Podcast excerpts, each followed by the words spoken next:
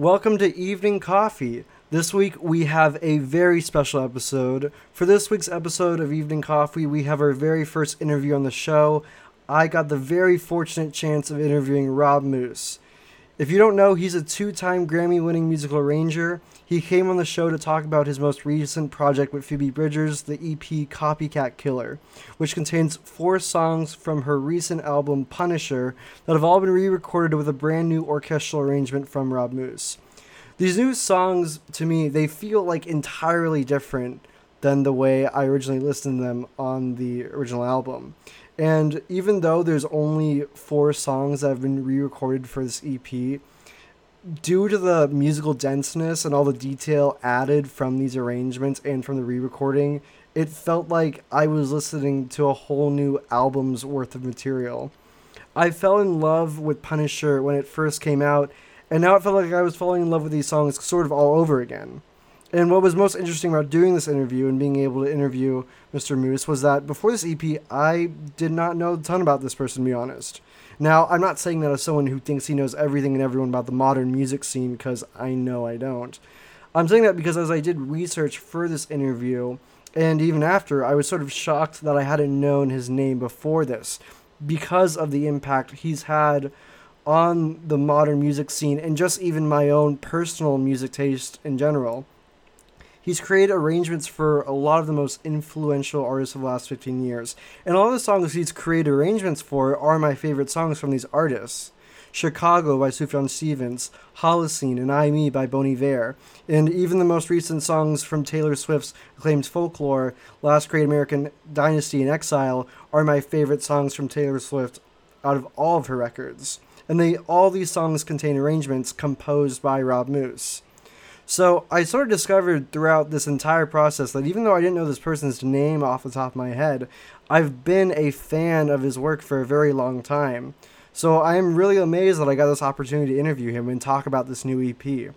We also talked about all his different collaborations with all of his other artists and sort of his process for creating all these arrangements. We also talked about the group he co founded and is an active member of yMusic, which is a fantastic chamber ensemble, and he also hinted at having some solo stuff coming out soon, which is really cool. So I hope you guys enjoyed the interview. And by the way, he he's coming from his home studio on the East Coast, and we talked for a very long time about everything I've mentioned and more. So I'm really happy that this got to be my first interview. And so here it is, my interview with Rob Moose. Okay, so thank you very much for coming on to Evening Coffee. Uh, because the show is Evening Coffee, I first want to ask you the question uh, What is your go to coffee order? Oh, man. I'm actually one of those weird people who like never started drinking coffee. Um, I, but I, but I actually do. Um, I have a lot of friends who are connoisseurs, mm-hmm. and I love wine and, and other beverage things. So it's kind of it, people are always shocked that I don't that I'm not a regular coffee drinker, but I'm just like such an energetic, like from the get go in the morning kind of person. You wouldn't really want me to have coffee regularly, but I do try if I'm in a special place and somebody says like you've got to have this. Um, I will often try um, maybe a cortado or something like that. Um, and my favorite place I've ever had coffee from is in Oslo. It's called Tim Wendelbo, and it's just amazing. It's that like super light roast mm-hmm. thing. So yeah, I'm I'm a connoisseur without being a drinker of coffee. How about that? sounds really good. Sounds yeah, that sounds good. I mean, I get that. So I first want to ask you, how did you originally start out doing orchestral arrangements? What got you into music? Um, all my grandparents are musicians, and my uh, my parents started me on piano when I was five, and then I heard the violin in school the same year, and I just like flipped out over it and begged to play. So I grew up um, studying classical music and uh, but always listening to rock music on the radio and you know CDs that I would buy and things like that. And so I think I was always kind of interested in both sides of the the aisle, so to speak.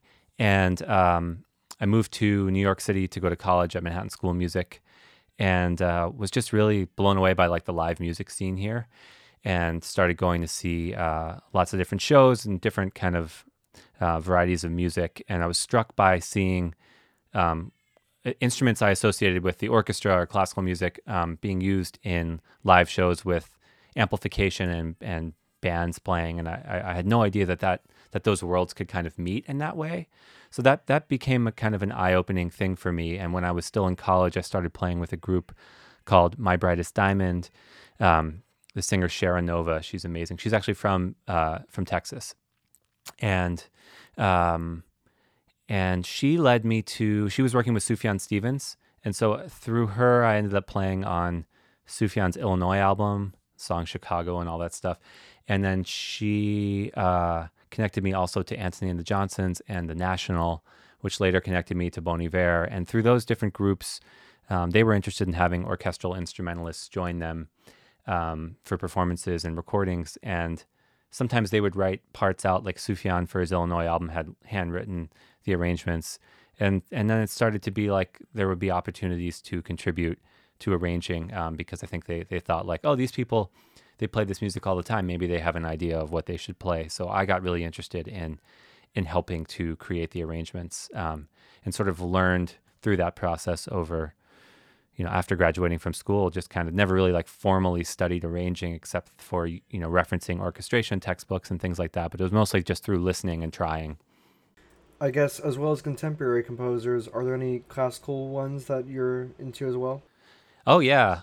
I mean i, I grew up uh, listening to just like you know Be- like Beethoven and Mozart and Tchaikovsky and stuff like that, and I loved violin and listening to violin concertos, and I just thought that was the coolest thing. It's it's almost hard for me to even understand how I felt that way now, but but um, so I think that I I just like have had that that back background in in my you know in my ears for my whole life. Um, and then when I was in school, I got really into more contemporary music, like um, stuff that's not even that new at this point, but to me was new, like Charles Ives and Stravinsky and um, Ned Rorem and um, and then you know nowadays like with my group yMusic, we get to play uh, pieces that are that we commission from these great young composers like Andrew Norman and Nico Muhly and Caroline Shaw and Missy Mazzoli and and tons of people. So I think you know we're always discovering new things, and whether it's conscious or not, I think the stuff that that I get to play as a chamber musician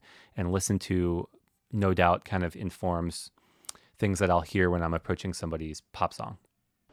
All right. So I guess you have mentioned a lot of different artists at this point. Can you hone in on one specifically that was the most influential to you throughout becoming a musician, becoming an arranger? Yeah, I mean, I think the first group that I joined um, that was like a touring entity after college was called Antony and the Johnsons, and the, the singer now goes by the name Anohni.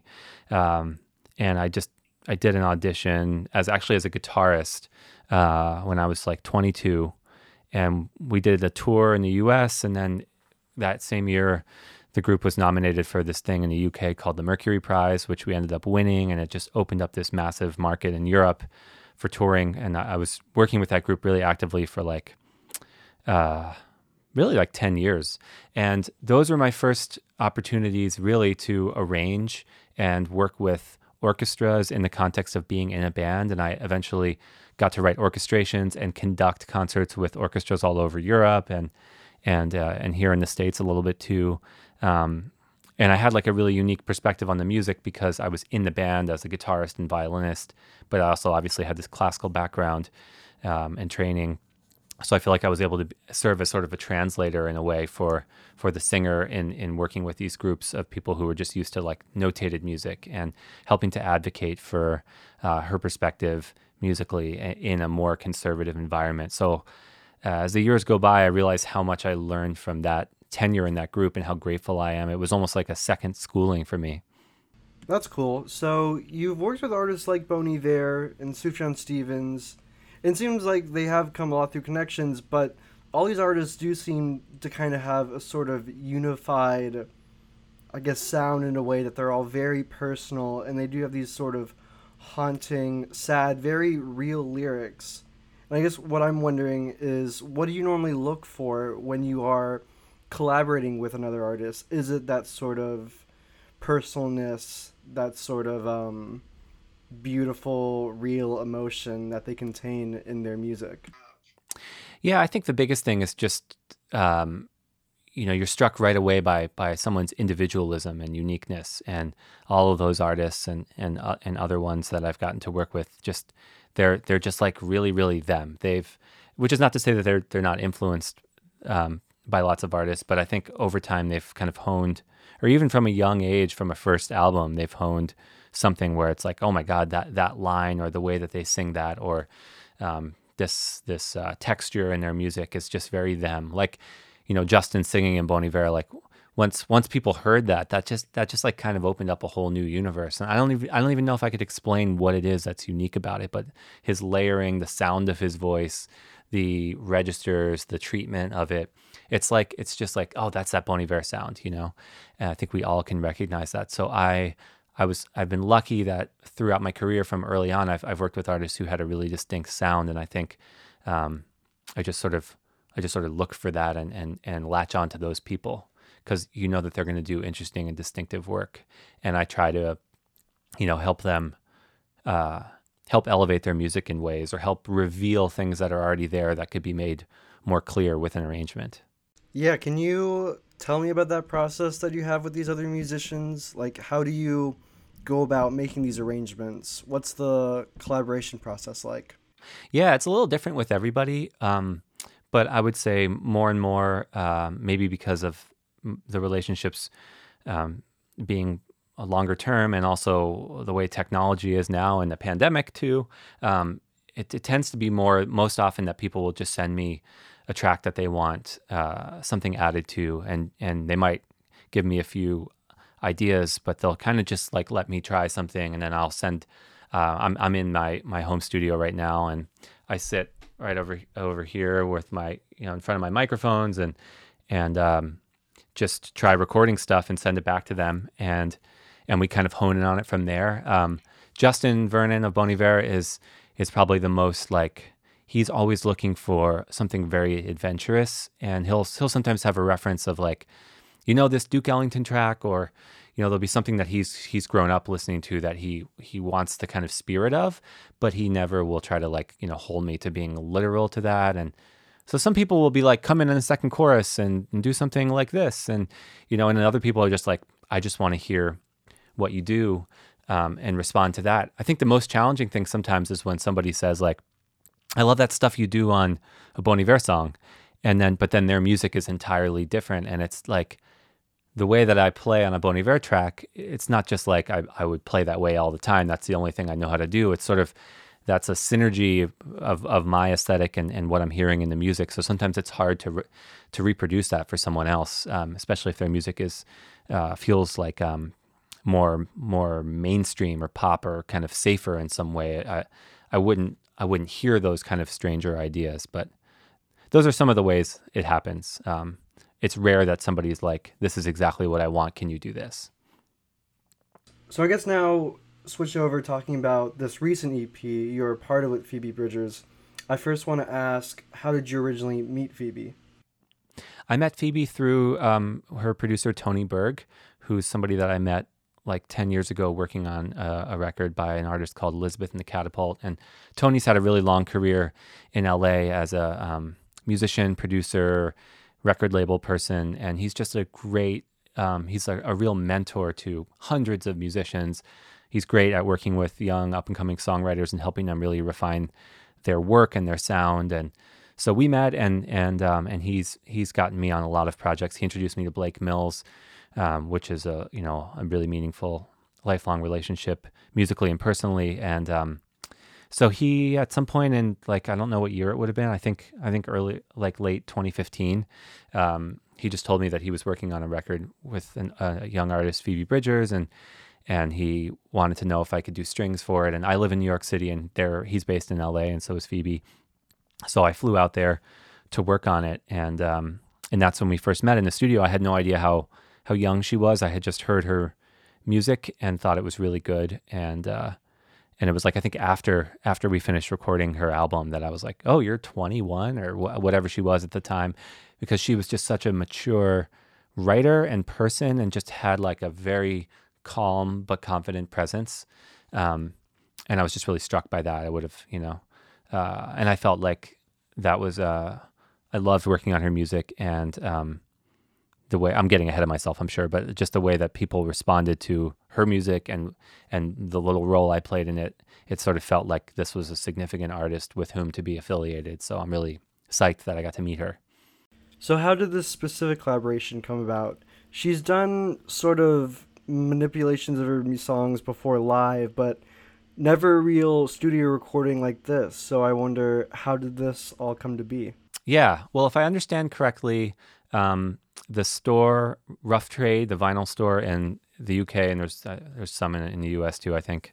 Um, they every year choose their favorite ten releases of the year or something like that, and then they they ask the artists who are chosen for those spots to either give them like unreleased tracks or demos or new versions or something to kind of you know, I don't really know. They they just have this tradition of doing that, and then they'll they'll help market the records. Or so there was there was like a an opportunity slash requirement to to turn in something um, related to Punisher, uh, which they said was their second favorite album of the year. So um, Phoebe called me up in July, and and was like, um, I guess the the real backstory is that I've been working gradually on a project of um, string in voice recordings. That'll be something that'll be released uh, under my name at some point. And um, so she's heard some things that I've done that are like where the tracks are just strings and voice. And um, she was like, "Hey, I've got this this opportunity to do something. Do you think uh, you could do that type of thing that you're doing um, for for some songs from Punisher?" And uh, I have a four month old son, and he had, he was like four weeks old at the time, and and they were like, "We need this in a week." And I just, you know, I had no idea how I, I could I, how I could do it, but I, at the same moment that I realized that, I was like, I have to do this because I love I love uh, that record. I love Phoebe's work. This is a really cool opportunity. So she just kind of put it to me like that and was like, just listen to the record and choose whatever songs you want and and then let me know how you want to create them. And so, um, like I said, I had about a week and I just dove in and I was just I just worked overnight for four nights and did one song each night sent it to her, and then later, she a couple days later, she did her vocals, and that was the that's the overview of of how it happened. And I'm so happy that it exists and that I was able to be insane and say yes because I'm I'm just really proud of um, having made it and you know what it is. This being one of the projects that was made during this present COVID 19 crisis, I'm probably asking the question every musician gets asked, but how was creating this arrangement for this project sort of different than it would be if we weren't in the middle of a grand crisis. I don't know. I, I'm not sure if it was different. I mean, I think maybe maybe we would have for the process of her doing her vocals or for the, the project being mixed and things like that maybe maybe in a perfect world we would have been in the same place but so much of the work that i do is actually from wherever i am and working with people like people will write me from finland and you know all, all over i don't know why i thought of finland but um all over the place and I don't necessarily meet them and work with them in person. So in in in some sense it was just like my normal my normal process. Um, but I think there was uh, I think I think the art of it was actually informed by the time, maybe more than more than the process. Like I think just the way that we've all been living and what we've been experiencing through this, no doubt goes into what you make. And if you're working on Phoebe Bridgers songs, there's a there's a tragic, beautiful kind of almost dystopic thing that is is in there that I I th- if anything I was just more um, capable of tapping into because of the backdrop of the world at the moment. And so you may have already answered this, and I apologize if I'm asking it again, but the four songs chosen for this EP are Punisher, Savior Complex, Chinese Satellite, and Kyoto. So I was wondering if you talk about all why these specific songs were chosen. Yeah, um, I well, Savior Complex is my favorite song of hers. I remember when I first heard it, uh, leading up to to working on it for her for her album Punisher, and I just thought, man, that is a great song. I, these lyrics are just from the opening line, the the way she sings the emotional affair, and it's it's over this very like you know folksy kind of hopeful, but has that sort of major seven thing. And I just was really struck by that song, and I I got to do strings on that one and Chinese Satellite and um, and Punisher. not on not on Kyoto actually. So those were ones that were kind of natural for me to revisit. I think just because I had done something on the album, and I, and like with Punisher, there was this idea I had had for the chorus. That's that's on the recording, but uh, it's this rhythmic kind of flip thing that I did in one of the choruses, where the whole song is kind of in three or six eight, however you want to hear it, and I just really felt this kind of four thing against it that I wanted to play with. So I thought this would be a fun opportunity to really take it there because it's only me and her voice. So I, if, if, that's what I do, that's what it's going to feel like. So, um, so that was kind of fun. And I wanted to do Kyoto because that was a real kind of rock song on the record. And I watched the New York Times diary of a song about that. And, and, um, she talked about how it started off in her kind of typical, more like ballady way and that they really transformed it in the process of recording. And I thought it would be interesting to sort of take it back to where it came from and almost make it like this elegy, like something that you would play at someone's funeral. Um, I was kind of just thinking about like what would how would it how would this song sound if Adele covered it, you know? Um, so and then and Chinese Satellite was a fun challenge because it's so rhythmic, and I wanted to keep it that way, but I wanted to do it all on on bowed string instruments. So I I got really into kind of just hitting, doing ricochet type sounds. Oh, I guess you know, well, maybe by the time this this interview comes out, all the music will be released. But um, like nobody's heard what I'm talking about yet. But um, uh, yeah, I think each song kind of felt like an opportunity to explore a different musical strategy in a way, and they were all songs that I just really I loved. I I, I wish that there was the opportunity to just do the whole damn record because it's like it would when I when I was done, I was sort of like I, I missed doing that work because it was just a beautiful process and like like uh, you had to really bare your soul but i also had to work quickly so i couldn't second guess myself and um, it just was so fun working with that material well the orchestral version of kyoto sounds amazing and i'm very sure the other songs are also going to be very good and so looking over to you performed with some of the most important artists of i feel like mine in their respective generation like jay-z and sara bareilles and taylor swift and so, how did those those performances come to you? I think a lot of the stuff just you know you're you're a part of a community as a performer and and recording artist, and uh, you can be lucky enough that the people that you meet right when you get started, if if you know you find yourself in the right kind of stream, that um, those relationships will continue, and people uh, like Taylor Swift thing, for instance, that was produced by Aaron from the National, most of those tracks, and he's somebody I met in like 2007 through that singer I mentioned, Shara Nova, who's got the group My Brightest Diamond. And I played some shows with the National back then, and we've kept in touch. And he started producing more and more records. And every once in a while, he'll hit me up and ask me to do strings on something. And um, and then of course, like he works with Justin a lot on the Big Red Machine project. And so that was that actually happened right before my son was born, and I had to sign an NDA and had no idea who the artist was, but he was he was just like, I've got this stuff and it's a really big artist. I can't tell you who it is, and I need you to do this like right away. And you know, so that that happened that way, but it, it so it's very random. I've never met Taylor Swift or talked to her or anything, and um, but I've known Aaron for like 15 years, and so that that sort of happened that way. And I think that I, have been lucky, like people that I met early on in New York City, um, uh, through this kind of collision of classical music and indie music, whatever. Um, have all gone on to do very interesting things, and we've we've stayed close and kind of helped each other out and been able to hire each other for different things, and uh, you know I'm really grateful for that. So. Uh, you never know. I mean, as a freelancer, you're just kind of waiting for somebody to ask you to do something. Um, there, there are steps you can take to try to create work, and there's your own projects that you can focus on to try to uh, keep growing as a musician and get people interested in what you're doing. But, but ultimately, like you know, you have you hope that people will hire you. so, um, I've I've been lucky most of the time. Yeah, so I saw that you do all these great live performances, and I also saw you did a virtual performance with Bruce Hornsby recently. Uh, what was that like?